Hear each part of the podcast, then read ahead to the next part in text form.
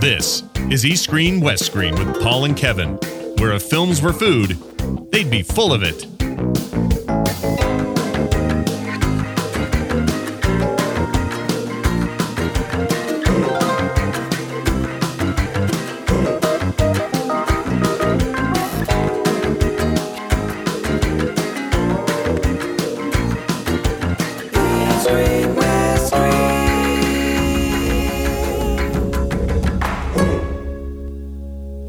Welcome to another episode of East Screen, West Screen. It is Wednesday, March 21st, 2012, and this is episode 103. This is the show where we talk about film from Hong Kong to Hollywood and lots of stuff in between. As usual, I'm your host, Paul Fox, and joining me from his secret location here in the Fragrant Harbor is Mr. Kevin Ma. Hello, everybody. Hello, Paul. How, how are you doing this week? Um, pretty good, pretty good. Uh, it's been a busy weekend between Oh, yeah. between what what, you know, uh, starting on Friday. Um, I had a bunch of stuff to do. You had a bunch of stuff to do, and it's kind of been nonstop. And in between all of that, we've had two uh, chief executive debates that have prompted lots of humor and and and lots of newsworthy material to make fun of. I can't wait to s- till some of this stuff starts boiling boiling over into cinema. Uh, 'cause I Isn't, think- isn't that this weekend, the, the, the election? Uh, 24th or 25th? yeah, it's right? it's it's pretty soon. It's pretty soon. Yeah. Uh, but basically, they had you know their version of the debates on Friday, and they had another one Monday. And the only thing I'll say about them is that they both preempted the TVB drama I'm currently watching. So I was very angry. they took away my Fala Chen. Ah, Curse you, government! No, um, damn you, Li Ka-shing. I'm sure he's in. He's he's one of the voting members, so I'm sure he's involved somehow, right? and he's he's actually come out in support of uh, Mr. Tang, if I read the Yes, news they, correctly. they, they shoved the camera in front of his face at 7.30 in the morning and went, who do you support? yeah. Yeah. Um, so yeah, there's there's all this political hubbub going on, but there's been a lot of other stuff going on related to the film industry. We're going to talk about some of that in news. Uh, of course, we've got some movies to talk about as well this week. What films are we going to talk about? Uh, for East Screen, we will be talking about the new Wong Jing film, Marrying Mr. Perfect, uh, which is far from perfect, uh, and the Japanese film, Love Strikes. Uh, for West Screen, um, Paul, you'll be talking about the HBO film, Game Change. Yep, that's right. All that and much more coming up right after a little bit of news.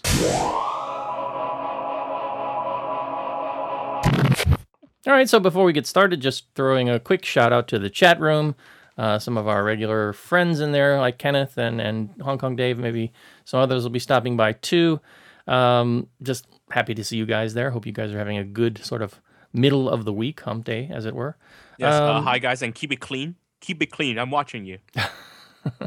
you mother. No, I'm just kidding. No, no. Kevin's the monitor, right? Uh, He's, he's, yeah, he's the I'm the, totally monitor. the worst, worst possible monitor for foul language up in this place. Um, so we've got some news to talk about this week. Not real sort of uh, d- newsworthy news, I guess, but some stuff related to Asian film. We've had the Asian Film Awards that happened earlier this week, and you were there.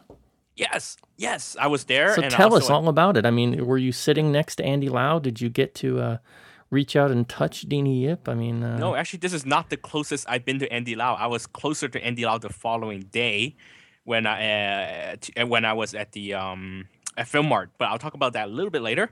Um, I attended both the, the media events, essentially press junkets, where where certain nominees and winners uh, came and did uh, very kind of intimate group interviews. Uh, actually, in in a very small hotel. Um, hotel suite but that was and, and I also attended the awards and red carpet and uh, all of that um, this is the sixth edition of the Asian Film Awards. Uh, it is um, held by the Hong Kong Hong Kong International Film Festival Society, um, and this year, uh, the Iranian film A Separation was the big winner. Uh, have you seen A Separation yet, Paul? I have not.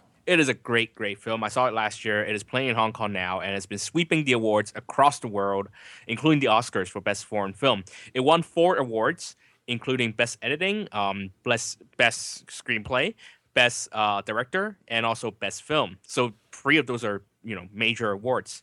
Um, Flowers of War, the Zhang Yimou movie came up short, only winning Best Newcomer for for Nini, who is the the girl who plays the um the main, essentially the main prostitute in that big group prostitute in the film, if you remember.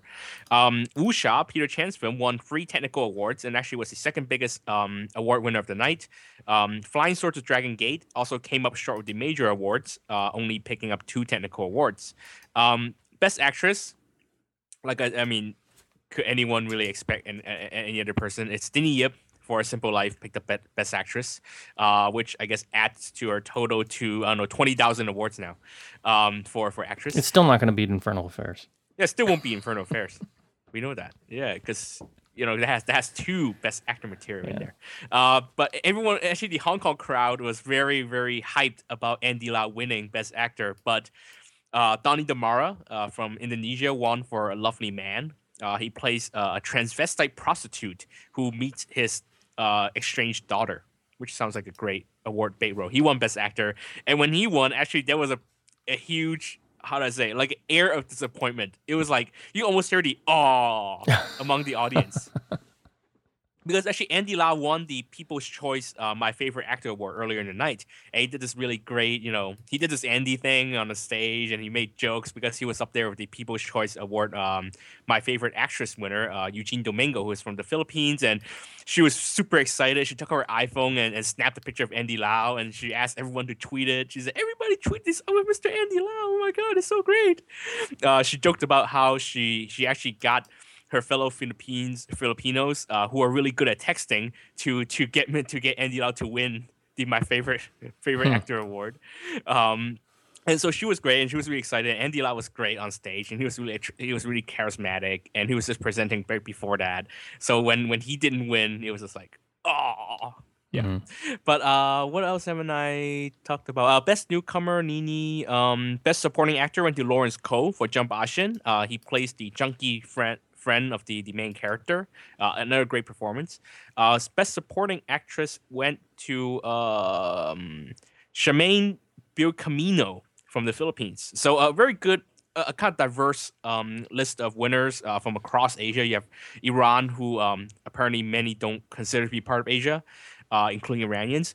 Um, from the Philippines, the uh, Indonesia, of course, Hong Kong, and then um, actually Japan and Korea are sorely missing from this list. Hmm. Um, considering they they are actually quite um, they have they do have a heavy presence in the nomination list. Um, but I don't know, Paul, have you actually seen any of these movies? I mean, I haven't seen the Southeast Asian movies, but I've seen you've seen A Simple Life, of yes, course. yeah. Um, and you've seen Flowers of War. Uh, not yet. Okay. Yeah. And you saw uh you didn't see a separation, but you saw a simple life. So I mean yeah. and I'm Wuxia. sure you yeah, and Wuxia. Um I mean what what do you think? Any any thoughts about the uh the winners? Um, well, I mean, I think it's uh, the especially the simple life wins were kind of expected, right? Mm-hmm. Um, and uh, you know, I think I, it's always nice to see some upsets and give some give some credit to some people that are sort of outside the uh, the the expected wins. You know, maybe that'll get some people out there and and get some of these other films some more playtime in Hong Kong. Uh, but I don't know. Do you think do you think uh, some of these Southeast Asian films will get any play here now? Um, it's hard to say. I mean, the thing is, not many people follow the Asian Film Awards. Um, it is still it's still not broadcast live in anywhere anywhere in Asia, and thank God for that because this year the show started off forty started forty five minutes late. Hmm. The arrangement was a mess, but you know apparently that happens every year. At some points, the announcer didn't even know who the presenters are. I tweeted that at eight ten, the show was supposed to start at eight, but at eight ten, the PR girl, uh, the PR people came and tell us, you know, when we can take video, when we can't, and we asked them when. Well, okay, when is that point? And they didn't even have the rundown of the show. Ten minutes after it's supposed to start, uh, so it was a huge mess. Um, and it's still not very. Um, and of course, many because you have the level of logistics and the level of you know arrangements you have to do. Many people still I mean, international guests still can't make it uh, to the awards, so it is still a, a, a, bit far away from you know being a truly, truly you know Asia-wide respected awards. But it is it is uh, very admirable that they keep trying every year. Yeah. I just hope that you know someday it will get the recognition and you know and people will recognize that you know Asian Asian film is a very diverse um, it will show that the Asian films is very diverse and that we make really really great work. Um, and yeah, I, I only hope you know the best for the awards. Yeah. Um, all right. Yeah. so uh, until next year. Yeah. Yeah. Until un- they screw up again next year. until next year. Um, all right. Well, uh, it, speaking of awards, I mean, we can go on to talk a little bit about our the you know the top '80s film poll that's going on, and and maybe uh, discuss a little bit about the Ho- Love Hong Kong Film Awards as well, even though those haven't been released as yet. Um, where did we leave off last week? I think we left off at 60 last time, or uh, did we get down to 40? I don't remember. Oh no, not yet, Um, maybe. But Maybe basically, the list has been released now down to uh, number 11. And so we're still waiting for uh, the bottom 10, as it were, or the top 10, as you might say.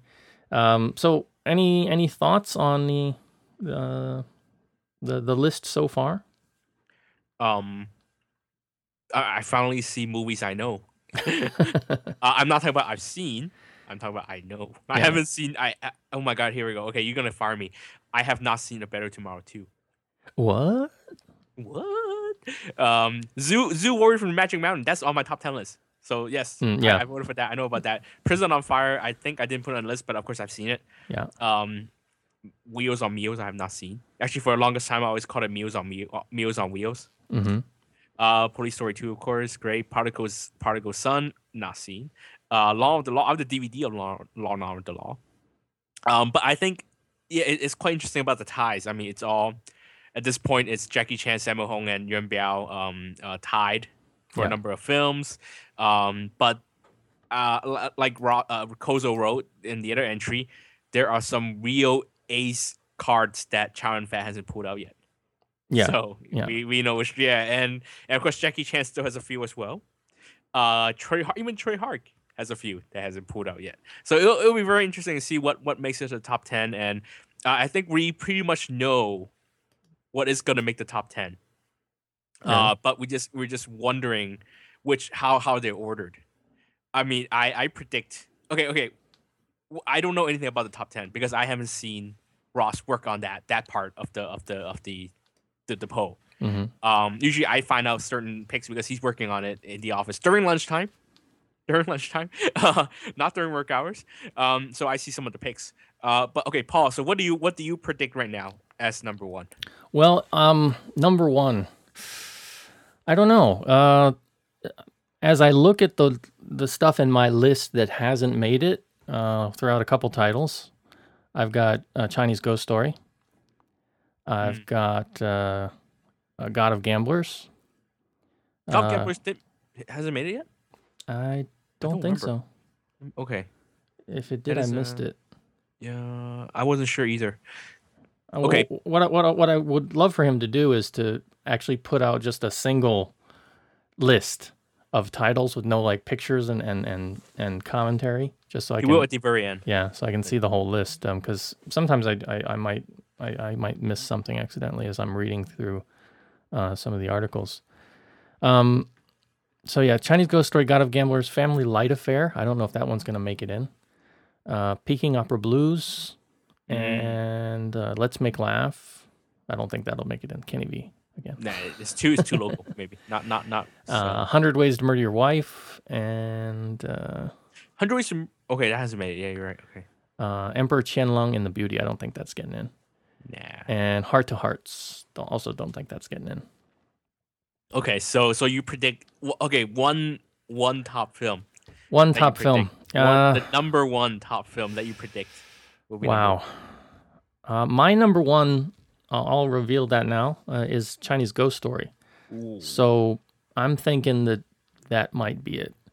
Though I could see it going to God of Gamblers or Peking Opera Blues, really depending on the, you know, the uh, the way the voting goes. I'm I'm I'm I'm surprised you haven't mentioned uh one two two obvious picks. Um, what that would be better tomorrow. Uh huh. And Uh, and Police Story one. Um. Yeah. Kenneth me- Kenneth predicted Yeah. Police Story. Um. Dave Hong Kong Dave says as long as a Better Tomorrow is a number one, I'm guessing a Better Tomorrow. It, it's too big. It's it's so well liked among both locals You see, and it's one of those You know, I don't know. I where, you know and that's like one of my least favorite Chow Yun Fat films. really. Yeah, Wow, I'll, be honest. I, mean, e- e- even in the series, I w- I prefer three. really. Um, part mostly because it's got Anita Mui in it. But I Mhm. just, it, I, I mean, but actually, you know, Chow Yun Fat's Chow Yun Fat's got that very classic scene, but he's not really in the film all that much. It's more about uh, some of the other characters. Yeah. Um, and I don't know. I just it, it's never really captured my attention all that much. Um, Mm. But actually, that's my that's my number one. Mm. but because it, it no, it it's is- understandable. You're right. It is. It is definitely. Um, it is one of those films that is not like only like martial arts fans like or Yeah. only action fans like it is i mean i saw this movie last year and it still gets audience reactions and i'm sure those guys those people have seen it like 10 20 times and i've seen it like you know 5 10 times and everyone is still with it it, wa- it was surprising how well it has worked on like an on audiences yeah. um, and I think Police Story, um, uh, might be behind it. Matthew, Matthew, uh, Matthew predicts the killer. Actually, those are my top three big possibilities. Mm. I think because John Woo, Chow Yun-fat, you know what happened. Autumn, I'm surprised Autumn's, Autumn's Tale hasn't shown up yet as well. Yeah. Actually, I thought it Um, would be lower, but uh, it is ranking surprisingly high. Um, it was always a film that I think better appreciated uh, here in Hong Kong than than abroad. Um, but yeah, I, I predict because well, I guess it's my number one, so I predict a better tomorrow. Hmm. Yeah, yeah. The killer. I forgot about that one. That that one's probably a shoe in too. Um. Of course, opera uh, Peking Opera Blues it hasn't shown up yet, so it has to be. Yeah. That that one. That I think Chinese Ghost Story, God of Gamblers are probably of the ones that haven't gone there in my top ten that, that haven't shown up yet. I think those are probably in there. Family Light Affair. I don't know. That might be too too arty. That may not show up. Mm. I may be the only one who picked that one. Uh, but I think that's a very important film. Hmm. Uh, what's one of the guys in the chat room talking about? They're they're also talking about the picks. Uh, uh Ken, um, Hong Kong Dave does not. Hong Kong Dave only put a better tomorrow as ten or eleven. Yeah, he says that uh, Better Tomorrow hasn't aged that well. I agree. Um, I don't think it's aged well at all, but that's just me. But you know what, Kenneth, I I I'm surprised that um he says that Kung Fu Hustle and Shaolin. He asked whether Kung Fu Hustle and Shaolin Soccer has shown up yet. I am also surprised that Infernal Affairs has not shown up. Well, Infernal Affairs is going to be movie zero. You know, Yes. you know how you have a patient zero? That's sort of the root of all things. Infernal Affairs is going to be movie zero. So, um, so yeah. Uh, let's see. Uh, a couple of the ones I wanted to point out uh, as we went down the list. Uh, faves of mine. Uh, thirty. Where is it? Thirty-four? No, thirty-three. Spooky Encounters shows up um, which was um, my number 17. Uh, 32, My Young Auntie, probably my favorite Lau Kar-leung film of all, all time, was my number 11. Uh, Dangerous Encounter, First Kind, thirty five. I voted for that as well. let's um, a great, uh, a really um, radical type of Tsui Hark film. You don't kind of see this kind of nihilism, this kind of really seriously dark stuff anymore from Tsui Hark, or ever actually after that movie. Um, so uh, am I surprised that because of how rare it is? All About Ah-Long is one of my favorite Chow Yun Fat movies. Um, that didn't make my top 20, but it was in my top 30 at number Mm. 24.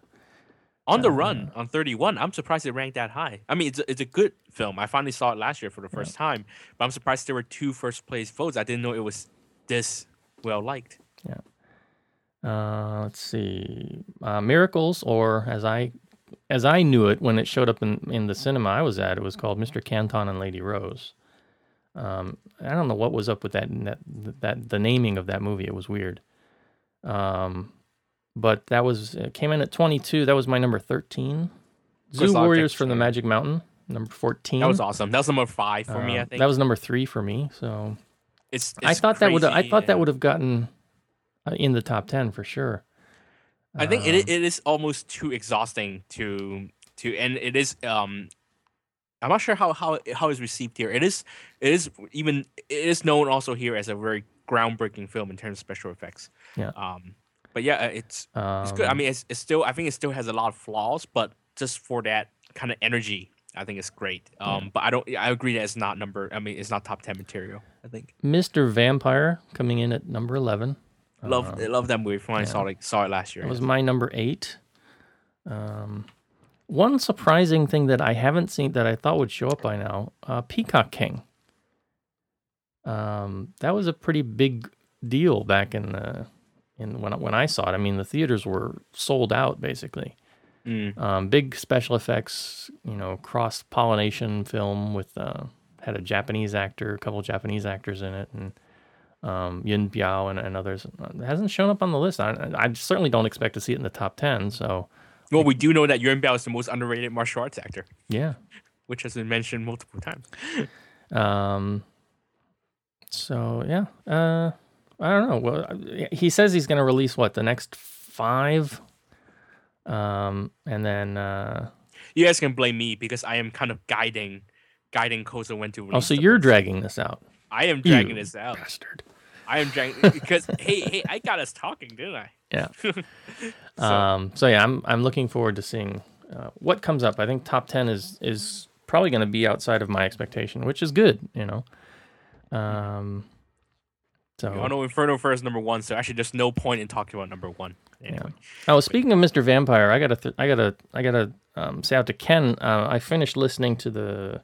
I went back and listened to um, some of the earlier Vampire seasons after listening to the Ultimate Vampire one, and where they talked about uh, Mr. Vampire three and and Saga four, and I gotta say I'm I'm sort of in the camp with Stu. I loved Saga four um, a lot more than than some of the other ones. Um, I really loved the score, and they talked they talked about the score in their podcast, and um, I I don't know. I liked the more comedic feel of it than some of the earlier ones. Um, of course, the first one's still a classic, and I wouldn't expect to see any of the others, um, you know, in the list. But four really stuck with me.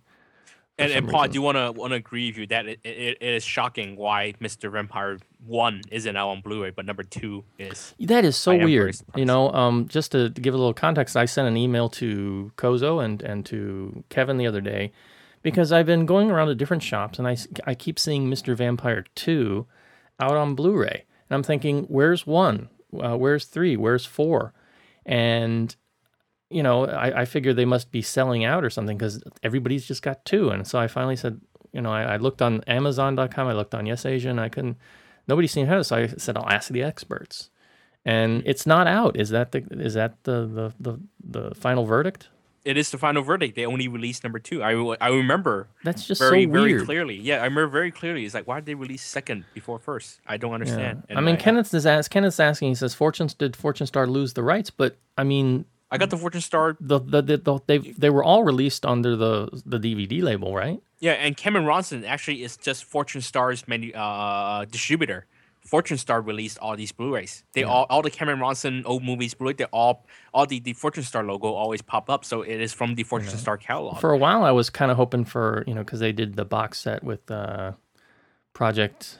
Uh, Project A, yeah. our police story. Uh, they did a box set with uh, Stephen Chow, uh, Chinese Odyssey, and, and Royal Tramp. So I was kind of hoping for a Mr. Vampire box. Not that you you don't get anything really. There's no extra features, or there, there nothing really comes with the box set. So it's just kind of a a thing. It's just a box. you know, it's it's basically it's not even the even the cover art is exactly the same as the individuals. I think you can. I think if you go to some shops, you can get the box set for like maybe five Hong Kong dollars cheaper than if you buy all three individually. Right. Um, so there's no real advantage to it. But I was kind of, you know, thinking, oh, it'd just be nice to get all of them at one go. Um, but no, it just number two is out there. I just thought that was really weird. it is very strange. Yeah. All right. Uh, so yeah, more Love Hong Kong film stuff to come for the top 80s poll. Next week's the big one. Yeah, we'll talk about more of that next week. For now, Kevin, you were at Film Mart. Oh yes, yes. Uh, this week is uh, the annual uh, Film Mart, which is essentially the Hong Kong film market.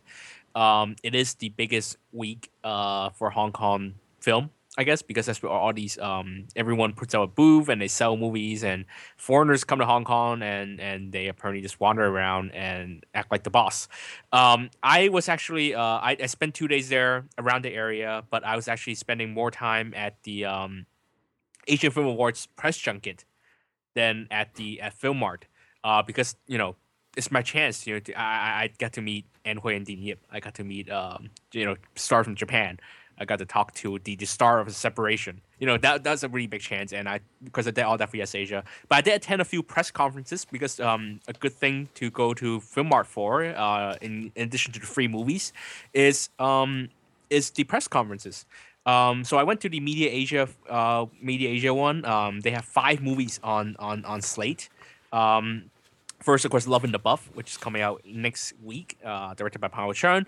Uh, then also they have Motorway, which is produced by Johnny To and directed by Soi Cheang. Um, everyone's waiting for this because it's been in like two years in the making. The stars were there. Um, Shawn Yue, uh, Anthony Wong was not. Wilfred Lau, Josie Ho, they were there to do little, you know, to introduce to sell the film. Um, also, um, Switch, the heist film starring Andy Lau, um, uh, Lin Chi-ling, and Zhang Jingchu. Andy Lau was actually in the room, and he went up to the stage. Yes, he was literally three rows away from me. He was right in front of me. He was like twenty feet. I was amazed. Was he? was Um, he? Was he? Had he reverted back to cool Andy Lau, or was he still in in sort of the simple life character? oh no, this is just so total charismatic Andy Lau. He was so because at the end of the introduction, they wrote out this big, big uh, painting, which is the painting in the film, and they're trying to roll it back up. And the two girls on the side, they're having trouble rolling it back up, and because all the other actors they already backed off, only Andy is holding the middle. The middle part, and he and he actually keeps holding the middle part while the girl is try, the poor girl is trying to roll this this thirty feet wide painting back up. So, and even and even moving along to the backstage as they're moving off stage, Andy is still holding the middle. So it's like Andy's like the best best man ever. Best man ever, Right. Mm-hmm. Andy Lau. Best man ever. You know, speaking, that. I, I'm sorry to jump in. I there's Yeah, a yeah. question that I've been dying to ask you, and and uh, I'm I know I'm going to forget, so I'll, I'll ask it now. okay. Um, the Andy Lau Unforgettable uh, concert that's Hmm. out. It's in a box set on uh, DVD and Blu-ray. Uh, did you go to the concert, or do you have that set? I'm just wondering if it's because it's always playing when I go into the local uh, video shop, and I know quite a few of the songs that he's singing. I'm not really one for you know concert DVDs or anything, but I something's like drawn me into buying it. I don't know why. I I'm afraid I did not go to the concert or, or watch the concert because Andy Lau doesn't have any new new songs. Yeah. Uh, or new well, all, all his new uh, songs are for the tea commercial, right? Yeah, yeah, and he doesn't really do new music anymore. So I mean, rarely because he's so busy acting and things like that. So I didn't, yeah, I didn't really catch the Okay. the concert. Um, okay, well, back to the actually Andy Lau uh, was also there to push um Johnny To's new film, uh, Blind Detective, which has been in the making. Um, Sammi Cheng was also there, so Andy and Sammy shared the stage. And they showed a, a very short making of the film, which includes um, Andy Lau holding a, sk- a, a, a skull on his left hand and shooting off his gun on the right, and he's a blind guy, which is hilarious. But um, White Card Five writes. Is this any relation to Mad Detective no, no, but I think um, or there's Detective a similar. D? I think I think tonally it is going to be somewhat similar to Mad Detective. I've been told. Um, it looks dark, uh, but I think really comedic in that white car white car fight sort of way. Um, but that's only they only done one third with that one, so that one it, it still it will still take a while. And of course, the the last film, the fifth film, is Guillotines. The Guillotines, uh, produced by Peter Chan and directed by Andrew Lau. Um, of course, also starring Shawn Yue. Shawn Yue showed up on stage like three times because he has three different films on that same press conference. And um, and Peter Chan is whining, is actually complaining that the shoot has already been finished uh, for six months, and Andrew Lau still isn't done with the film. So no one knows when the film is coming out. Hopefully, second half of the year. So these five films are, are, you know, very different films and very impressive. There was a trailer for Motorway that I was very impressed by. It looked, it looked, you know, good. It looked like a really cheap, uh, no Jackie Chan version of Thunderbolt because it's also about Ill- illegal racing. Um, also, I went to other other press conferences. Sorry, I I, I don't want to spend too much time on it. Uh, the the press conference for uh, Painted Skin: The Resurrection. This is the sort of I, a follow up, not really a sequel to the to the uh, supernatural uh, supernatural film. Now, when you tweeted, you said you made it in time, but then you said you didn't see the the trailer. I missed the trailer. I skipped I, I skipped on the trailer because I was trying to rush to see Ann Hui and Deannie Oh, okay. Which is I think more important to me than seeing um, Mini Yang and William Feng at the press conference. Um, but I, you know, it's directed by Wuershan. Um, it, it stars uh, the three original stars of the film: uh, Al- Aloy Chan or Chen Kun, um, Zhou Xun, and uh, who's the other one? Zhao Wei, Vicky Zhao. Uh, so all three of them are in it. Uh, they did not go to the press conference. Um, then the film comes out June 28th, and it looks pretty much done. The special effects, it looks very pretty. I can't say the same about the quality yet because uh, you you both you also tra- saw the trailer, right, Paul? Uh, yeah, I saw the Yeah. the link you posted, and I believe my comment was, "No, Donnie, meh." I know, yeah. Oh, Even though Donnie is the best man ever, um, and and uh, Except actually- when Andy Lau's in the room. That's exactly. uh, but to to actually to go to the Painted Skin press conference and the Deannie Yip uh, junket, I missed the the the trailer unve- unveiling for um, the Bullet Vanishes. The, the uh, kind of uh, it's a detective film starring uh, Nicholas Tse and Lau Ching Wan. Uh, directed by Law Chi Leung and produced by Derek Yee. Um, the trailer is also online. I don't I don't think I tweeted the the the, the link yet. I'll tweet that later. A little bit. It looks like a China version of Sherlock Holmes Yeah. that's all I can say. If, if and I mean the Guy Ritchie Sherlock Holmes, not not the you know the good ones. So um you know that looks okay. But the most amazing press conference I went to yesterday was Saving General Yang. There's the um Amazon. If legendary Amazons didn't scare you off yet, um there's the the male version of the Yang story. This one like, one generation earlier, right? This is like kind of like a if you have to put it in order, this is a prequel to legendary Amazons. I understand correctly. Um, it's directed by Ronnie Yu are fearless uh, and it stars um, adam cheng and i'm talking about like tv actor ex-wife Like of ex- Lydia. Shum's husband, yes ex-husband uh, uh, adam cheng um, isn't he like older than Kenny Bee? yeah he, he's starring as a father he's the father of the seven yangs Okay. sons, or the eight whatever however many of them but uh, Ekin Cheng plays the the, the the the eldest son the role originally supposed to go to Louis Koo, but uh, he hasn't. He, he he was injured, so he couldn't take the role. So Ekin Cheng took over. Um, Raymond Lam. Um, who else? Uh, so if I if I understand the continuity, is the Ekin Cheng character supposed to be the same as Richie Ren in Amazons, or is that somebody different? I have no idea. Uh, this one actually it might be Richie. No, it, it should be. It should be the husband of the Cheng Pei-pei character. I'm not okay, sure. okay, I got I'm it. not sure. I I, I have. so it's like two check. generations removed then. One or two generations. Essentially, it's before. Essentially, it takes place before Legendary Amazons. Okay. But uh, you have of course a mix of youngs and old stars. So um, Ekin Cheng, uh, I got there for a sec. Let me. Let me I have to post this right here. So Adam Cheng plays the father, and his sons are played by let's see, Ekin Cheng, uh, Vic Zhou, uh, Yu Bo, who is a mainland actor. Vic Zhou was one of the members of F4, the boy band. He was also in uh, Perfect Two. Uh, Li Shen, another mainland actor. Raymond Lam, yay. Um, Wu Chun, who was in um, My Kingdom, and and Fu Xinbo.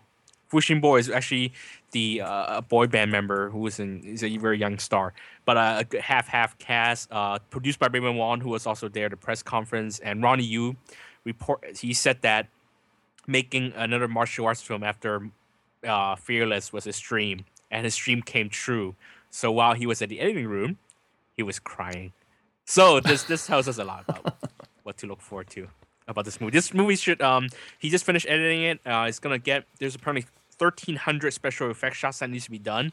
So um he will be taking it to Korea uh and that will come out in the second half of the year. Um there was a, a press conference scheduled for for Wong Jing's um production company, but it got canceled. Uh, so I will talk about a couple of movies that he put up at the booth. This includes a martial arts film, uh, choreographed by Sammo Hung and uh, starring Philip Ng, directed by Wong Ching Po. Hmm. My God, Interesting.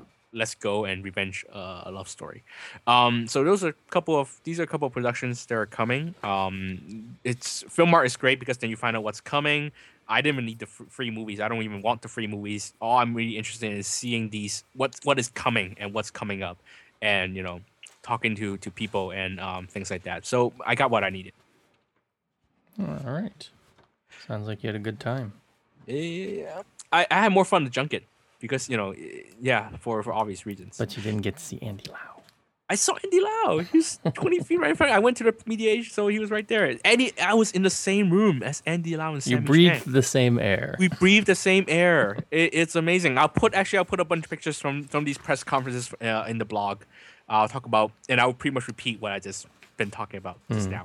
Um, yeah, but uh, actually, before we get to the next uh, news item, I just found this news. Uh, Kelly Chan just gave birth to her second second child, so congratulations to What? Kelly Chan. Yeah, Kelly Chan has been pregnant for the last nine months. I didn't know if you know. I, I I thought she already had the baby. this is a second baby. Actually, that actually her second pregnancy ended with um, ended She had a miscarriage, right? Yes, she has Yeah. a miscarriage. So so this is the third third pregnancy and and um already nicknamed him because the first kid was a ha gao zai little shrimp dumpling and uh, apparently she nicknamed this one as a Xiaolong Bao. So Xiaolong Bao is now born. So um congratulations Xiaolong. Welcome to the world Xiaolong Bao. Okay, naming kids after dim sum. That's great.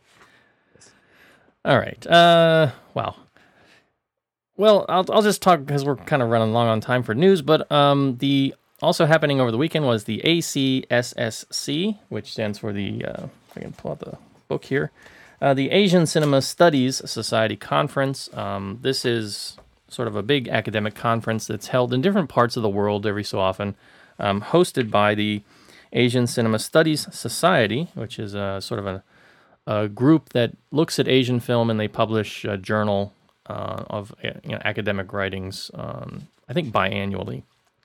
Um, and the society, for the longest time, has been uh, headed by uh, John Lent and a lot of other academics and scholars from you know different places, including the University of Hong Kong.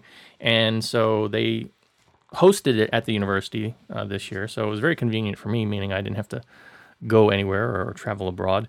Basically, it's a weekend of you know academics getting in classrooms and presenting papers um, or or works in progress, as it were, that they intend to get published on all all kinds of uh, Asian cinema. So, five days of academic stuffitude, if I could make a make up a word on the fly. Um, but I did get a chance to um, to meet some interesting people and to hear some very interesting papers. Um, and I just wanted to highlight a couple of them. On Saturday, for example, I got to meet Valerie Soe, who actually was, you know, a friend of Ross, and she actually came out and watched the Wong Jing movie with us that we're going to talk about. I want to apologize to Valerie. right Yeah, I think she had a very interesting experience uh, with us.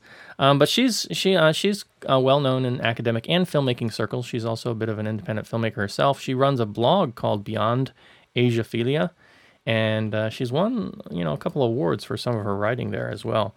Uh, but she presented a paper called "A God, a King, a God and a King," um, and she did a comparison between Chow Yun Fat and Shah Rukh Khan, which was really really interesting um, you know, sort of compare comparing the emergence of these uh, male icons out of Asia and their their press into the West and trying to break into Hollywood, and the different approaches that they've each taken. And found it to be very very interesting. Um, let's see, one of the other uh, talks I attended was about. Um, it looked at the A- "You Are the Apple of My Eye" and Three Idiots, both films which we reviewed here last year, sort of comparing the success and the themes between these two films in in Hong Kong in particular. Um, let's see. On Sunday, actually, a, f- a couple of former colleagues of mine uh, presented a couple papers. Um, on wuxia and in particular on Donnie Yen. So there was a lot of focus on Donnie Yen and Donnie. some of his recent works, uh, particularly things like The Legend of Chen Zhen and uh, the um, Ip Man films. Um, there was also one very interesting paper by uh, a young lady named uh, uh, Wei Ping, uh, who's, I believe she works, said she worked at the Hong Kong Film Archive. And she did um, papers on um, the Hong Kong, what she called the Hong Kong zombie movies uh, as a local global film genre. And it was all focused on sort of the Lam Ching Ying, Mr. Vampire movies. Um, and she had a very interesting discussion on, you know, sh- should they be called vampire films or zombie films, or should they just relegate to sort of the traditional Chinese name and let this become a loan word abroad? Because, you know, the jiangshi is not really a vampire because it's got a lot of zombie-like traits, but it's not a zombie either because it has some vampire-like traits. But it is undead. Yes, it is undead. Uh, Yes. uh, and but it but it also has its own rules um, that it submits to that are different from the undead of the West. And you know the thing that kind kind of came into my mind was you know in in the United States, for example, the chupacabra is you know that's like a vampiric goat that that comes from South America. You say goat?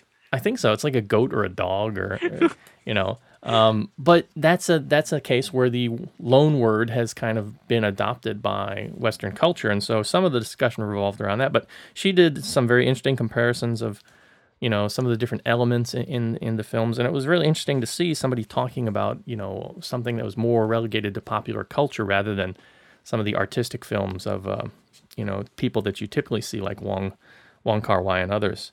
Um, and there was a workshop on publishing an Asian film by you know a, a bunch of different authors. I got to meet Stephen Teo, who's the author of um, what's the book he wrote?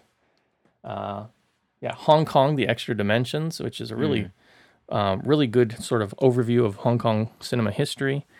Uh, let's see. Towards the end, uh, a couple other good papers. There was a whole panel on Ann Hui and uh, the works that she's she's done, including you know obviously some people talking about uh, a simple life and comparing it with um, things we were talking about like the way we are and uh, night and fog.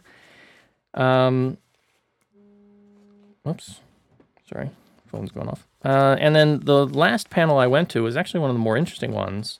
Um, there was one young lady from the University of uh, Las Vegas in Nevada uh, named Bao Yang, and she was working on the return of the neighborhood comedy. Um, and she looked at the new sort of uh, Chinese New Year films, 72 Tenants, uh, I Love Hong Kong, and I Love Hong Kong uh, 2012, and comparing them with the original 72 Tenants and uh, some of the productions that actually came before the Hong Kong 72 Tenants. So she actually went through the whole history of where the 72 Tenants came from and, and talked about some of the newer ways in which these are being represented and some of the things we've talked about, you know, the return of sort of the mainland elements, you know, where the mainlanders come in with all the money and save the day as, as one of the themes. So some really, really interesting papers and, and I got to meet, meet some nice people. It's really, it's kind of neat to sit in a room where everybody's just so interested in, in cinema, even though it's, you know, it's kind of stuffy and kind of academic in many ways. Um, but it was really, really enlightening. Uh, again, as I was telling Kevin before the start of the show, they have so many panels you can't see everything because there's basically from every each session will last about two hours. They'll have four people presenting within those two hours, and then they'll have at the same time in a different room another session running. So you kind of have to pick and choose what you want to see. So I did. There was a lot of stuff I didn't get to see because it was at the same time as a panel that I was sitting in. So I had to say, well you know, this one's got three one three films that are being, you know, three Hong Kong films. I just tried to focus on Hong Kong stuff because you've got people talking about Asian cinema, you've got people talking about Indonesian cinema. I learned this this um, this genre coming out of Indonesia, this horror genre called uh, uh, Kuntilanak, right, which is about the sort of f- female Indonesian ghost or spirit of vampires. And this guy was showing clips, and I was like, "Wow, that's amazing! I've never even seen this stuff before. I've got to kind of try and dig this stuff up." Um, but there's just there's so much to see that you end up missing a lot. Um, you know, because I tried to stay focused on on Hong Kong cinema, so I didn't get to see a lot of the papers on other uh, cinema as much. But um, really good stuff, and uh, I, am looking forward to the next one. The problem is, is that the next one will probably be somewhere else, probably be in Canada or or uh, I don't know the UK or somewhere, uh, and I'll have to travel to go see it, so it won't be as convenient. But I had a good time. I would love to. I would love to go to these. I mean, I, have been away from the academic world for yeah. a couple years now, but Actually, it was very relaxing too. They yeah. they had a couple screenings. I didn't go to the screenings because I was kind of like ditching out of work on you hmm. know because today was sort of the last session, but the the papers actually ended. Uh, the the presentations actually ended yesterday. So I was like skip, I was like running from my office back up to Hong Kong U, and then I'd come back to the office for a while and go back when there was another panel that I wanted to see. And then I guess they sort of wrapped things up with a screening of Datong, the Great Society. Right. And they had the director there, Evans Chan, and they had a big panel discussion. And I was going to go to that, but I was feeling really tired hmm. after work. Um, and, you know, Hong Kong U is, it's a far. great university, but it's far and you've got to go up a lot of steps. And, you know, it's kind of like, you know, oh, yeah. if, if, you, if you're familiar with the Led Zeppelin album cover with all the kids like climbing up the, the, the steps and things, it's, it's kind of like that. It's, a, hmm. it's an exhausting trip to get up there. Um, so and and then going home, it's like two hours to get back home from there for me. So I was like, oh, I don't think I'm gonna stay for that. But was really really great. And you know, if you're interested in cinema at all, um, especially Asian cinema from an, from a sort of an academic perspective, um, I'd say you know just do a search online for the um, Asian Cinema Studies Society. I mean, they probably won't have another conference for at least another year or so, but um, you can check out their journal, and and some of these papers will probably get picked up by the journal later. Um, and I'm looking forward because this is sort of like a trial run. People present their papers and their ideas, and then you've got journal editors who go to these, and they'll come and ask some people. You know, they're like, "Yeah, sub- submit your paper to me. Uh, I'd like to publish it." And then you know they'll just fr- from the Q and A sessions, people asking questions about why did you use this theory to approach it and, and stuff. Um, they'll get different ideas and they'll go back and do revision. So it's sort of like a trial run for you know um, publishing papers, but really interesting. Learned a lot, and if uh, if you're interested in that, I'd say you know look it up. All right, let's talk about some movies, shall we? All right. You should write some papers, Kevin. Oh man, I'm I'm way way too far from this. Has been too long. I, I'm not even that intelligent anymore. you could write a paper I mean- on why the why, why Infernal Affairs is the best movie ever. I mean, my four years in Hong Kong had just lowered my IQ by about you know half. Back in America, I mean, undergrad, I mean, I was still in California. That, that California air is good for my brain, but now I'm back in Hong Kong. It's yeah, like, that- there's something in the air. dumb. I still watch Wong Jing movies. I mean, that just proves how dumb I am. Yeah. I ain't gonna lie. I think that's a am I zombie disease in and of itself. My jiangshi. I'm gonna hop. I'm gonna hop up the dynasty next. Train. West. Train. All right, we've got a couple East Screen films to talk about this week. Up first, Marrying Mr. Perfect. Um, this is coming, the latest from director Wong Jing, starring Ronald Cheng and Gigi Leung. Ronald Cheng plays a young and uh, very wealthy uh, executive named uh, Baby Ku, uh, Ku So-yan. And Gigi Leung plays Winnie Yip. She's a sort of an OL, an office lady, uh, working for this company um, in mainland China. I, I think they were in Beijing, right? Because uh, Yeah, Beijing. some of some of the they showed some of the architecture. I was, I was pretty sure it was Beijing, and um, basically her company gets bought up by uh, Baby Ku So-yan and his you know huge conglomerate, and he decides he's going to go in uh, into the company undercover. And so he gets his manservant, played by Chapman To. His manservant's called uh, Ryan Sito, and so he he he he has he has them change roles. Uh, now, why he does this is because he's afraid that you know people are going to um, basically abuse him, and and you know he wants to he wants to meet people, but he doesn't want people to think he's rich. You know, so it's that old plot line. You know, it's like I want to meet people, but everybody always just likes me for my money. Um, so he decides he's going to play sort of the manservant bodyguard role, and he convinces his manservant Chapman Toe to play the young boss. And so they enter into the company, and what do you think happens? But hijinks ensue. Of course, uh, Baby Koo soon falls for Winnie Yip, and the two start having uh, a bit of a relationship. But what will happen when she learns the truth? Because the one thing about Winnie Yip is that she hates when people lie to her. Have we seen this story before? Of course we have. Has we seen this story before from Wong Jing? Of course we have. I mean, that formula is older than my grandmother.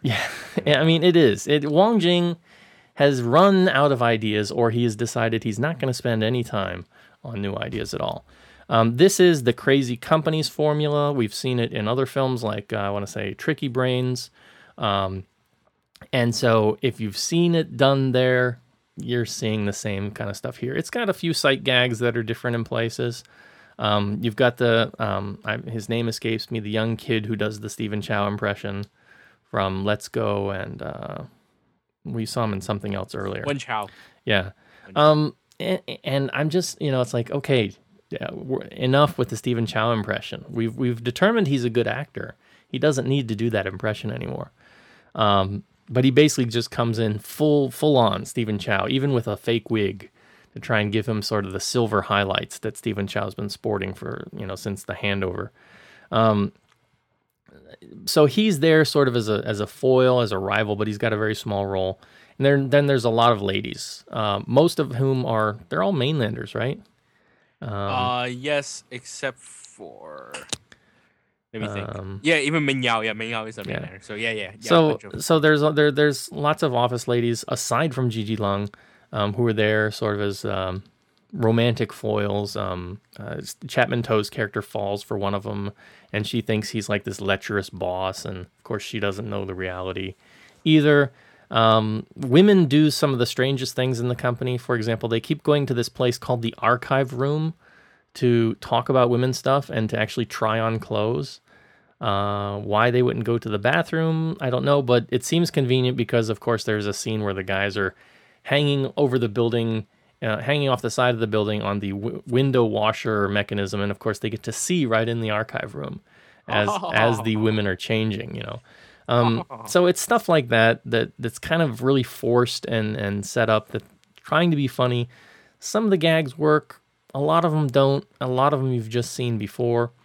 Um, I like Ronald Cheng. I mean, I really like his his earlier stuff, you know, Dragon Load, Loaded and things like that. But here, he just really seems to be slumming.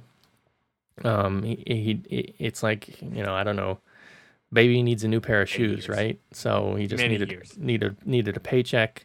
Um, Gigi, you know, She also needs a paycheck. I mean, she married. I think it might be an unemployed Span- Spaniard. I'm not sure if he's employed or not.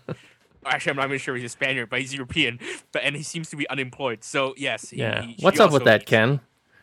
Ken- what? what? He's not from. He's not from Spain. No, but he's European, right? oh, uh, yeah. Um, What What do you know about European that marry Asian celebrities, Ken? Um, anyway, so Gigi's she's not, never really been a, a big draw for me. She's kind of been a non-starter. Uh, I liked her in the the La Brassiere film uh, series, but by the time they got to the the one where she Lau Ching Wan is being the maid, um, that that kind of lost me too. We saw her most recently a couple weeks ago in the Allure of Tears, and you know we we kind of made fun of her there, and what she was doing there was actually funnier than a lot of the stuff she's doing here. Weirdly enough, I think her brother is played by Eric Tsang, and Yes. or was it her sister? I could I couldn't figure No, out no, the relationship. sister-in-law. Actually, Sandra Sandra Ng is a sister-in-law. Uh, Right. Eric Tsang is, is her brother. yes. Right. So so you've got some big cameos here. I mean, both Eric Tsang and Sandra um, Wong Jing pulled them in somehow. They're literally in one Um, set, only one set. No, well, Only yeah, that, two- that that two. that one that one they were in two scenes, but it was Yes. basically one small uh, small room. Um, I, I'd say yeah, this is definitely a TV it. Um, if you if you've never seen Crazy Companies, you know it's a TV it. Or better yet, just go watch those because they have Andy Lau. Hmm. Um, so you're you're already better off in in those cases, and those are done by Wong Jing too. So you know, go back and see when he was doing this stuff for the first time, and with uh, a slightly more best man ever actor, right? Uh, Kevin, what did you think? Slightly best man ever.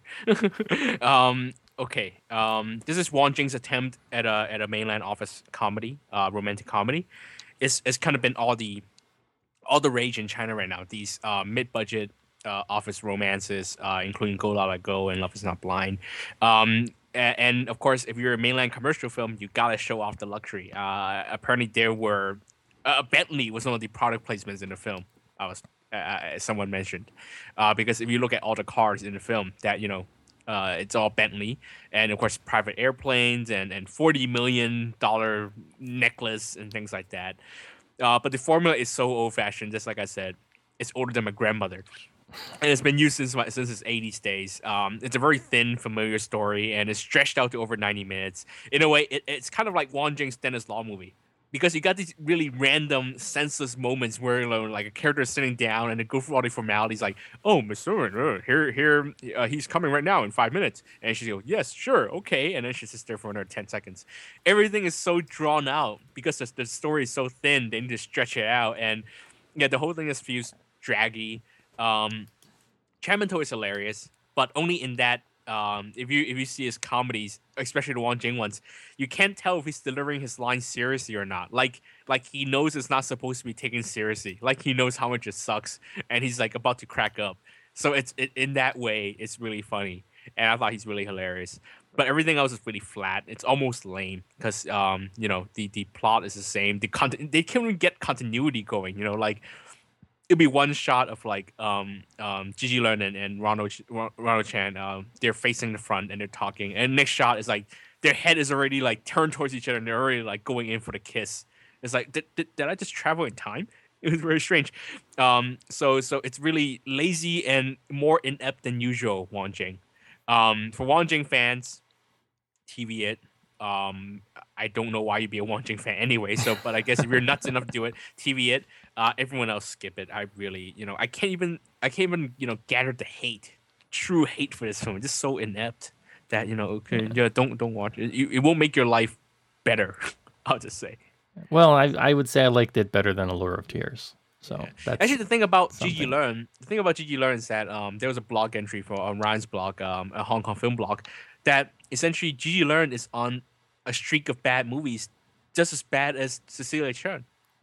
If Yeah, you notice, that's she, she's also had a true. run. Yes, Uh, but the only difference is that because Cecilia Chern has the scandal, the extra external factor into it. That's why she is such a, she is such a, you know, she she Yeah. gets so much attention. But Gigi Leung Gigi movies keeps her been- head down, so she's not Yeah, in the. but her movies has just have been sucking just as much, and they've been making just as little money in the box office. Yeah. So she as well is box office poison. But of course, Gigi Leung is a lot more humble, and she has the nice Spaniard guy or the nice European, uh, gold digger guy. Yeah. So so so she has a lot more positive publicity. But yeah, Gigi Leung really needs to get out of this funk that she's in.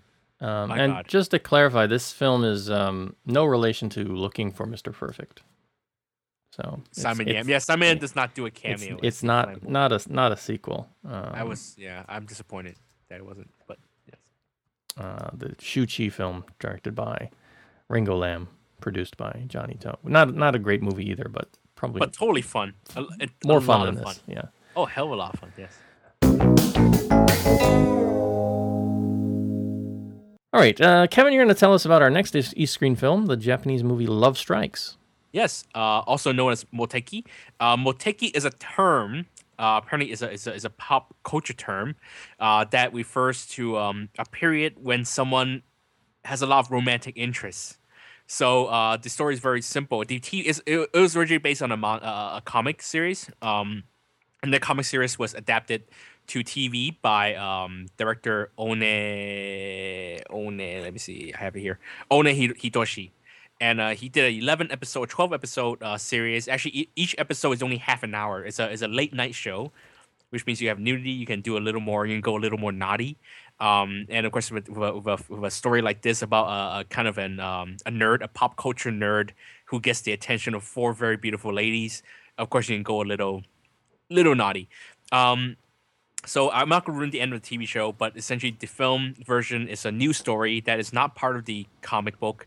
The, the One Hitoshi has created a new story that's essentially a condensed, kind of like a condensed um, version uh, of the same formula. Um, again, it's about Yukio, who is um, a guy who is heading into his 30 years old. He's still kind of a vir- he's still a virgin. He's a pop culture nerd who listens to a lot of music and has become um, uh, a news writer for a website. Hey, hey. Anyway, uh, uh, he he is single. He has no money. He has no um, no aspirations, but he has found a job he likes. Unlike uh, in the TV show, um, but uh, he has no, of course, no girlfriend. Uh, but he somehow gets into a new moteki, a new period where he is the he becomes the center of attention for these um, four girls. Um, the sort of the boss of them all is Miyuki, um, played by Nagasawa Masami.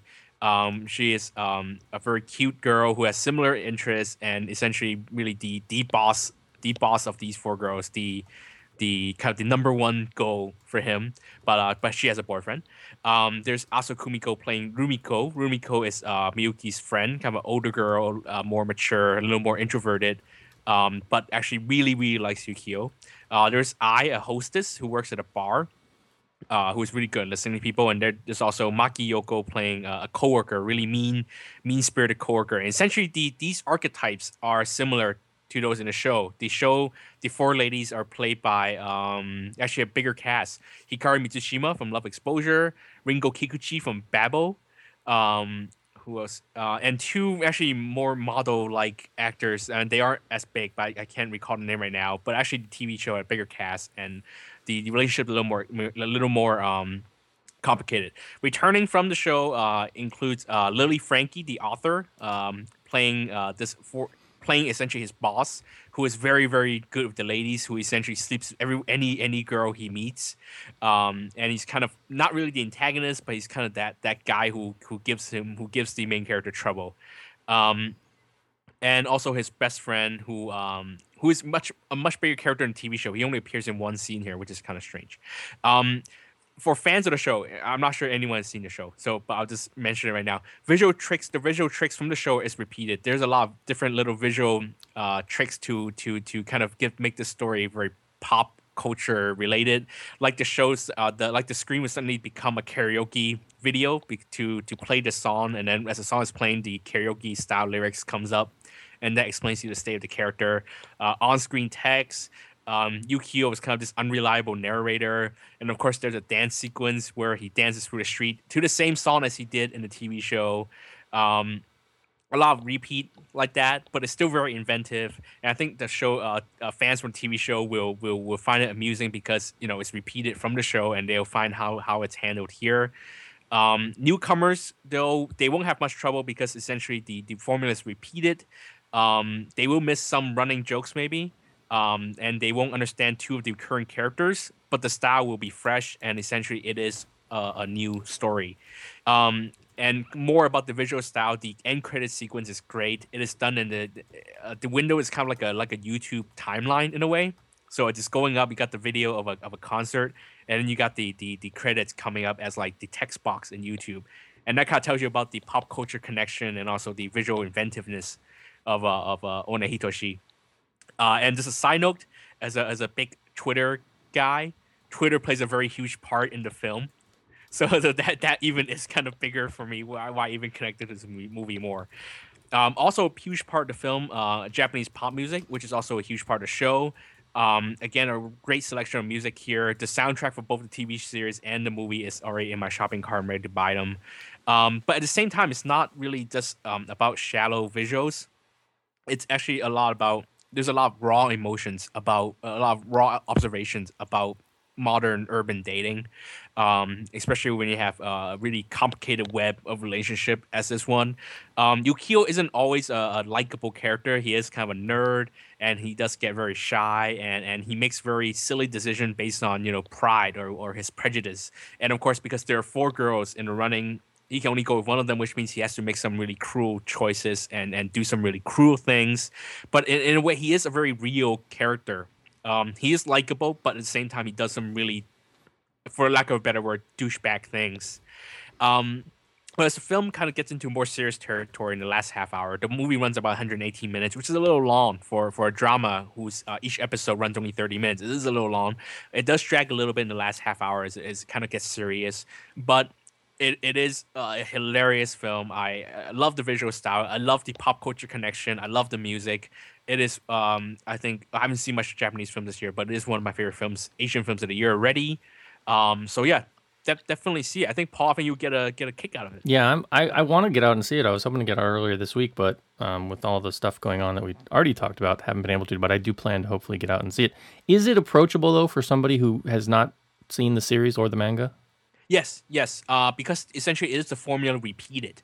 Um, there's a, a extra layer of humor because because of them repeating certain you know jokes or visual visual visual gags. But if you haven't seen the show and you see it, it feels it feels very fresh. It is very inventive, and it does it does repeat the style of the show, which is the best thing about the movie because the show was so visually inventive, especially for a television drama. So it, it's a ton of fun. Yeah. All right, I'm looking forward to it. Um, guys in the chat room are talking about lots of stuff, and because we were talking about um, looking for Mr. Perfect, Kenneth uh, popped in with a question: Where's Ruby Wong? Uh, Wong Chuk Chukleng. Um, It's me. she disappeared after 2004. I mean, I'm looking at the Love Hong Kong Film website. That the last listing they have for is Infernal Mission 2004. I th- I thought I might have seen her recently in a brief cameo in something. I don't remember if it was on TV or in a movie. But then again, I could be mistaken because I was also screening um, uh, Women from Mars. And, you know, she's in that where our friend Michael Wong says this. Where's my cuckoo? Um, so yeah, that was she was his uh, his uh, squeeze in that film. Let me check. Ruby Wong. I'm gonna Do people still say squeeze? Is that still ex- acceptable? Let me let me try this. She's my squeeze. No, no, no one says it anymore. No, sorry. she was in PTU, yo. Yeah, She was in PTU, yeah, was which in- actually we don't know. You don't know when she made that because that movie took like five yeah, years. but it, after that, it lists uh, Infernal Mission, and I'm wondering if that killed her career because it tried to be Infernal Affairs, and no Yeah, movie sorry, can guys, be Infernal not- Affairs. exactly that movie was not Infernal Affairs. I'm afraid. Okay, Ruby Wong, Wikipedia. Okay. I, my my assumption, and I, this is a complete assumption, is that eh, like many young starlets, they have a run for a decade or so. They find a rich husband and uh, they get married and retire. Yes. Um. Because that that's Yeah, yeah, basically her. She she you know she had about about a decade of, of film work, and that that's it, right? Yeah, it says here 2005 she got married and then slowly faded out of the entertainment industry. Lucky guess by me Ha ha. picking the Mark Six. Didn't have to say this is a problem because um so many young actresses are because because of the commer- because you know audience like younger younger cast younger looking actors so then you know many actresses just tend to fade out after after a while and Or or they make the move back to TV, and yes uh they stick with uh, TVB.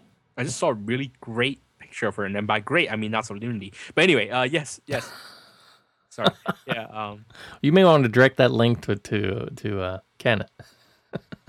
you know that's what I'm doing right now Category three coming in the chat room. No, just kidding.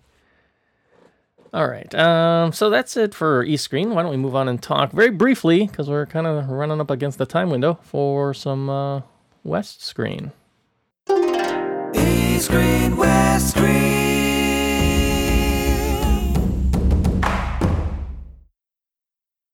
So for West Screen this week, I wanted to come back and talk a little bit about the film that I mentioned last time, uh, Game Change, which is the HBO made film uh, coming from director Jay Roach and produced by uh, Tom Hanks, among others.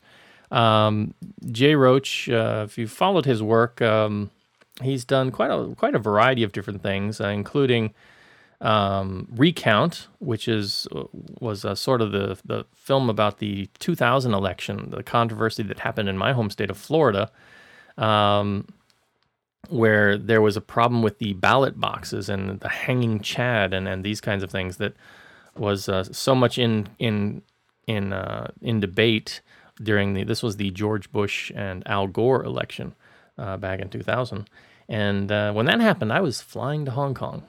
Uh, and I remember I had a very interesting conversation with some some uh, local Chinese people after Bush won, and they found out that I was from Florida. They're like, "What happened?"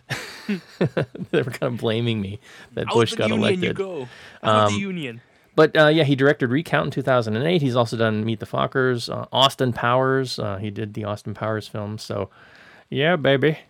Um, so he's done quite a variety of stuff, but of course he, he does some serious stuff. And so here he's done uh, Game Change, which, as I mentioned last time, basically is focusing on the McCain Palin ticket and how that came to be back in uh, 2008 when they were running against Barack Obama.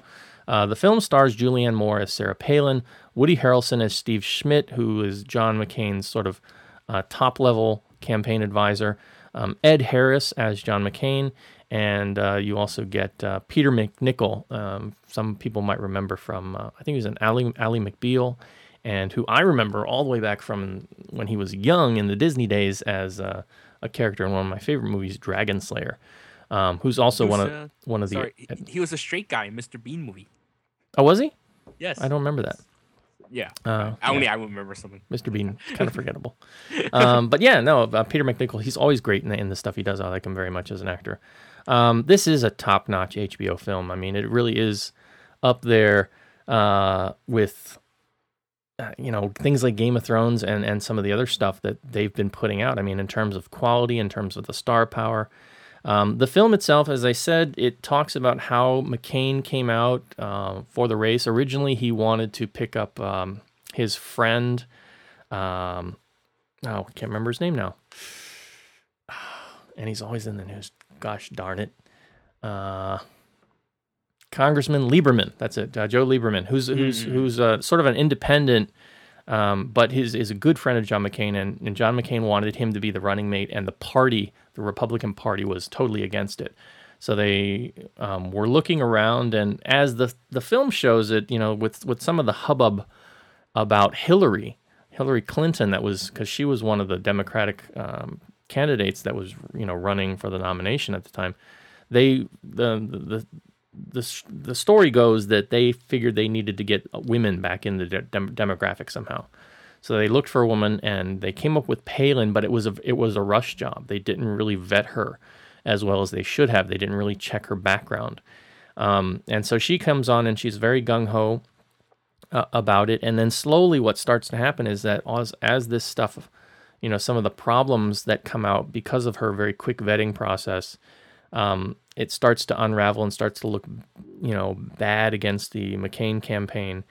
And it starts to show her in a somewhat skewed manner. So it does skew against Palin, not overly so, not as much as you would expect uh, a very direct liberal film to do, um, but it does show her as sort of being a fish out of water, uh, a little bit in way way over her head, and and really not ready for the national stage. She just did not seem to be a well informed, um, a well educated person for the position of vice president, let alone president.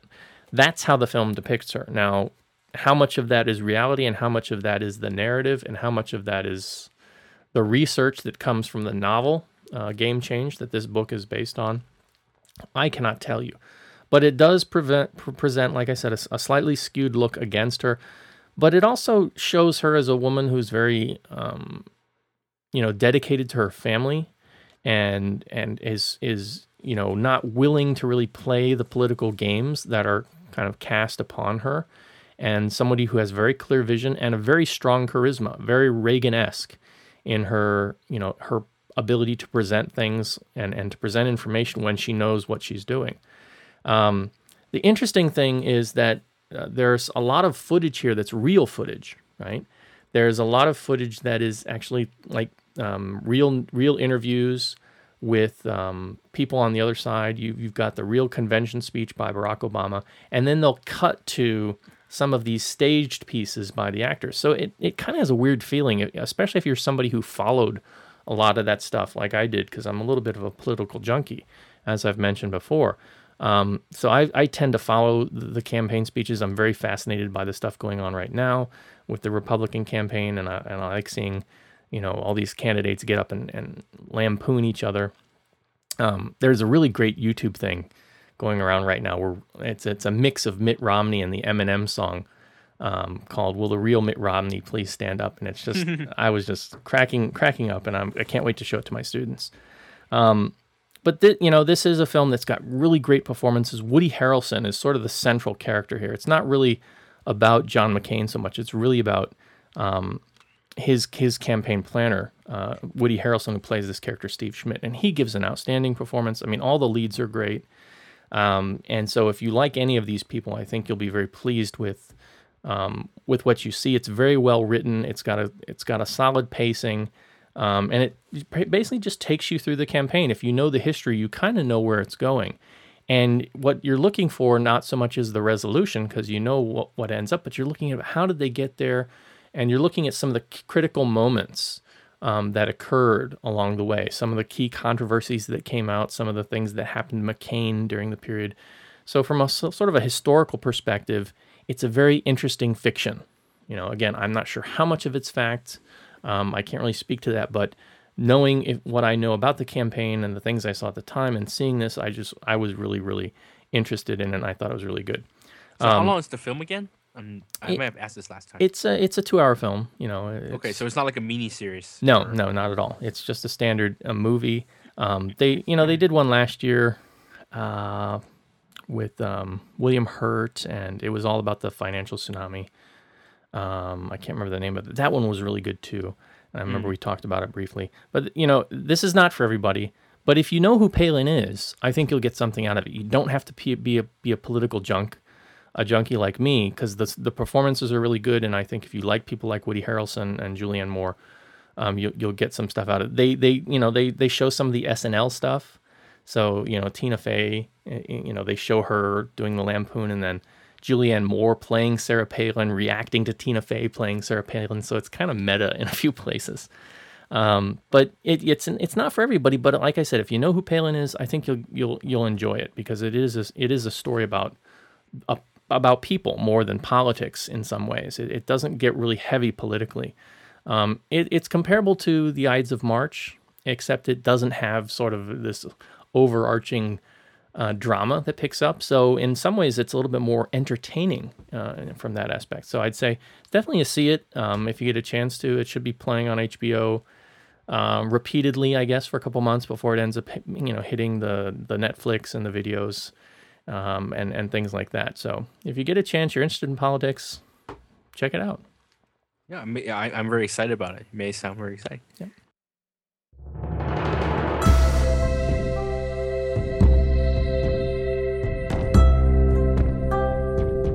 You're listening to the East Screen West Screen podcast. Visit Comcast.com for more.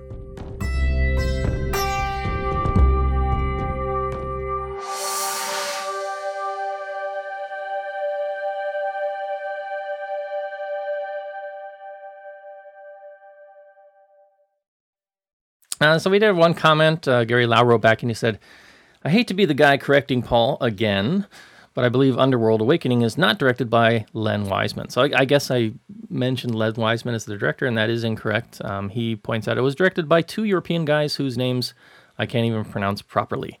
Uh, and I think Len was, he says, I think Len was busy with pre production on Total Recall in Toronto. And I, so I think Len is the producer. He directed the first three films and uh, Mm-hmm. but he produced the fourth one, and it was a duo of directors. Um, Ken points out, yes, um, they were Swedish directors.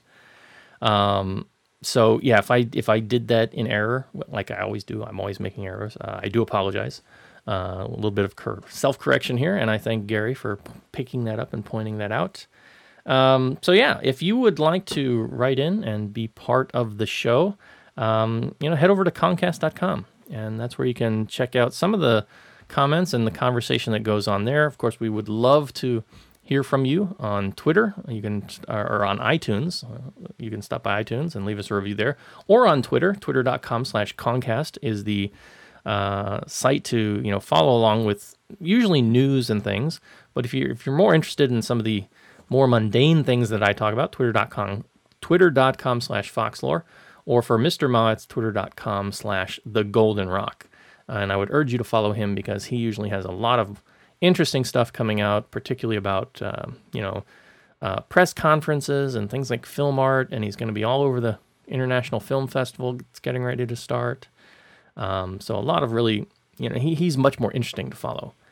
Uh, I, I, I tried. I tried tweeting No. the. I tried trade tweeting the academic conference, and I was the only one talking about it. I thought, you know, academics, right? They're in so they're into social media. There's going to be t- people talking about this. You know, I couldn't even find a Twitter account for Hong Kong U. I kept doing hashtag HKU, and it was like something about like some European grunge band or, or, or something really weird. It wasn't what I was expecting. oh, Um, you know that's because they all use Weibo. You're you're totally missing out. This. this why would Hong Kong? Why would man. Hong Kong U use Weibo? Yeah, Hong Kong because it's Chinese language microblogs. Is a Yeah, but Hong Kong U is is an English based university. I mean, all Yeah, of their but not many people use use Twitter in Hong Kong. You'd be surprised. Hmm. Um, very little locals, very few local people use use use Twitter because of the English interface. They use they all use Weibo because well, plus there's very a lot of celebrities. Yeah, are. but you know, it's like a lot of the. Yeah. There were a lot of students coming. A lot of them were exchange students. I mean, you know, people from the West. A lot of um, uh, ABC students. Some expat kids there. Uh, I would just have I, even a lot of the visiting lecturers. People from Singapore, from Australia, from the U.S. I figured you know Twitter would be the place, and nobody was saying anything. I was the solitary voice on Twitter, and nobody cared. Oh well. I'm proud of you, Paul. I'm proud of you. Thank you. I am just a humble shadow of uh, the the journalist that you have become. No, no, please. I'm also one of the meanest guys on on on, on Twitter. So, Um, So, yeah, racist joke. I just I just I just re, I just what was the word? I I didn't tell the joke, but I I just reiterate or I I, I quoted the joke just for that. I'm like one of the meanest man on, on Twitter. um, well, what do you have going on this week? You're you're you're heading out into the film festival. right? I am hitting the film festival. It starts. It all starts tomorrow night, and it is essentially a daily trek for the next 16 days. Uh, I will be watching a movie every day, and that also, of course, you have to also add the theatrical releases because I'm trying to catch Love in the Buff this weekend, and I'm looking at a midnight show right now. So it's yeah, um, it's gonna be pretty crazy. Yeah. Um, well, if you are out there, dear listener, and you're coming to the Hong Kong International Film Festival, I mean, look Kevin up on Twitter. Send him a tweet and, uh, you know, arrange a meetup. And uh, Oh, I will probably have my headphones on and and and looking at my iPhone. But but yeah, uh, if you want to bother me, uh, or I would I would I would rather prefer to say hi than rather to be said hi to. So, Yeah. but but yes, that would be yeah. If you contact me, if you guys are in town, it'll be be cool. yeah. Um, so we'll be looking forward to uh, all of your thoughts and feedback on the stuff that you see. Definitely. when we come back. Um, so yeah, uh, Hong Kong International Film Festival starting this week on the heels of Film Mart and all this other stuff that's been going on. So it's gonna be crazy town for us for the next couple weeks. We are gonna try and get some shows out, but because Kevin is gonna be so busy between both work and the film festival, uh, we're not really sure what the release schedule is. So if you go over to the website and you look at the calendar, you'll see that the, the coming shows have not yet been scheduled for either the live stream um, or the release. You know, I try and have usually have the the, the podcast released throughout the week. Um, we're, we're hoping to, to keep at least one per week coming out, but that may not happen as has been indicated in years past. It will And all I really apologize depend on you know schedules, but of course. Um, Kevin's got a lot of tickets, a lot of things to see, and you know he'll come back and share with us at least in a Uh, couple weeks. I mean, two weeks I'll probably just crash and skip the rest of my movie. So I think I think we, we can we can be comforted that by the fact that I will be wasting tickets and I will be back to we'll be back here to our regular Yeah. schedule. Um, so yeah, we'll look forward to that. Um, of course, you can always listen to us on your iPhone. Go back and listen to old episodes if you're that if you're so inclined.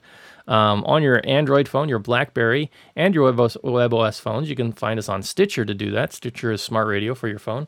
Find it in your App Store or at Stitcher.com because it's Stitcher Smart Radio and it's the smarter way to listen to radio. We thank them for their support. And of course, I want to throw out additional thanks to Rob Govers of Schnauzer Studios, Ross Chen of lovehkfilm.com, uh, the K Man for all that he does here on the show, and of course, all of you, the listeners. The next show, not sure when it's happening, um, but looks like it'll be episode 104. And we've got Love Lifting, which looks like one of the strangest movies I've seen a trailer for in a long time. A romantic dramedy between uh, Elaine Kong and Chapman To, where Elaine, little Elaine Kong is playing a power lifter. Right? I know. Do I do I, I, I have swear she she is stuffing she is stuffing those arms. I'm It's you, she's stuffing the arms. just it's I mean, of all the actresses you can pick, you're gonna pick a little twiggy girl like Elaine Kong and say, yeah, she's a Olympic power lifter or a professional power lifter.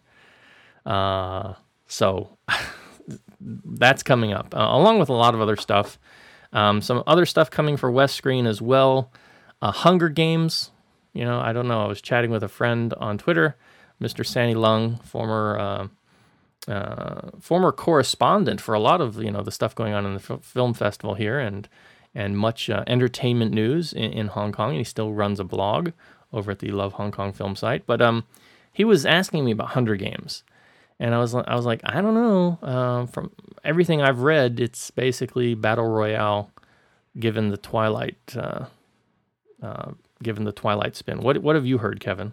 That's how I that's how I'm spinning it. But I I have ne- I you know it's like Twilight. It totally came out of nowhere. I am so out of the loop that I had no idea that there is this thing Yeah. that exists. Well, it's, it's totally all it's all the big. Royale. It's like the big thing now. It's replaced the Twilight books since those I guess have ended, and I it you know I basically said it doesn't look like I'm going to be uh, doing anything with it. Um, if my wife wants to go see it, I'll go see it. You know, she was she we went and saw the first three Twilight films, and after that she quit. She was like, I'm done, and I said, okay, I'm, I have no problem with that. you are a good man um, and she is a good woman. And she's a great woman. You know, Yes. any woman who chooses underworld movies over Twilight aces in my book. But uh, um, yeah, if she wants to go see it, of course, you know, I, I'm I'm all for accompanying her, and she goes to watch things like uh, Iron Man and the Avengers with me, and uh, so yeah. I'll be okay, but other if she says no, then uh, I'll wait and maybe catch it one day on a rerun or something on TV. Um, so yeah, there'll be love lifting. Maybe that. I don't know. We'll see. Uh, some some other stuff coming out. We've got the Avengers coming next month. That's big big news here. They've already got lots of promo up for it all over Hong Kong. Um, so lots of stuff coming up, and of course Kevin back with the International Film Festival reviews of stuff he's seen, Love loving the buff, and and a lot of Hong Kong stuff coming too. All of that and much more on our next show whenever it happens. But it will happen. We promise that. Until then, this is East Screen West Screen wishing you good viewing, and we'll see you hopefully next week or the next week or the next week. But we will see you. We promise. Yes, and we'll see you if I live. Yeah. And if we don't, then Michael Wong will come and uh, take our goo goos. My cuckoo? I thought you were gonna do the scream. Ah!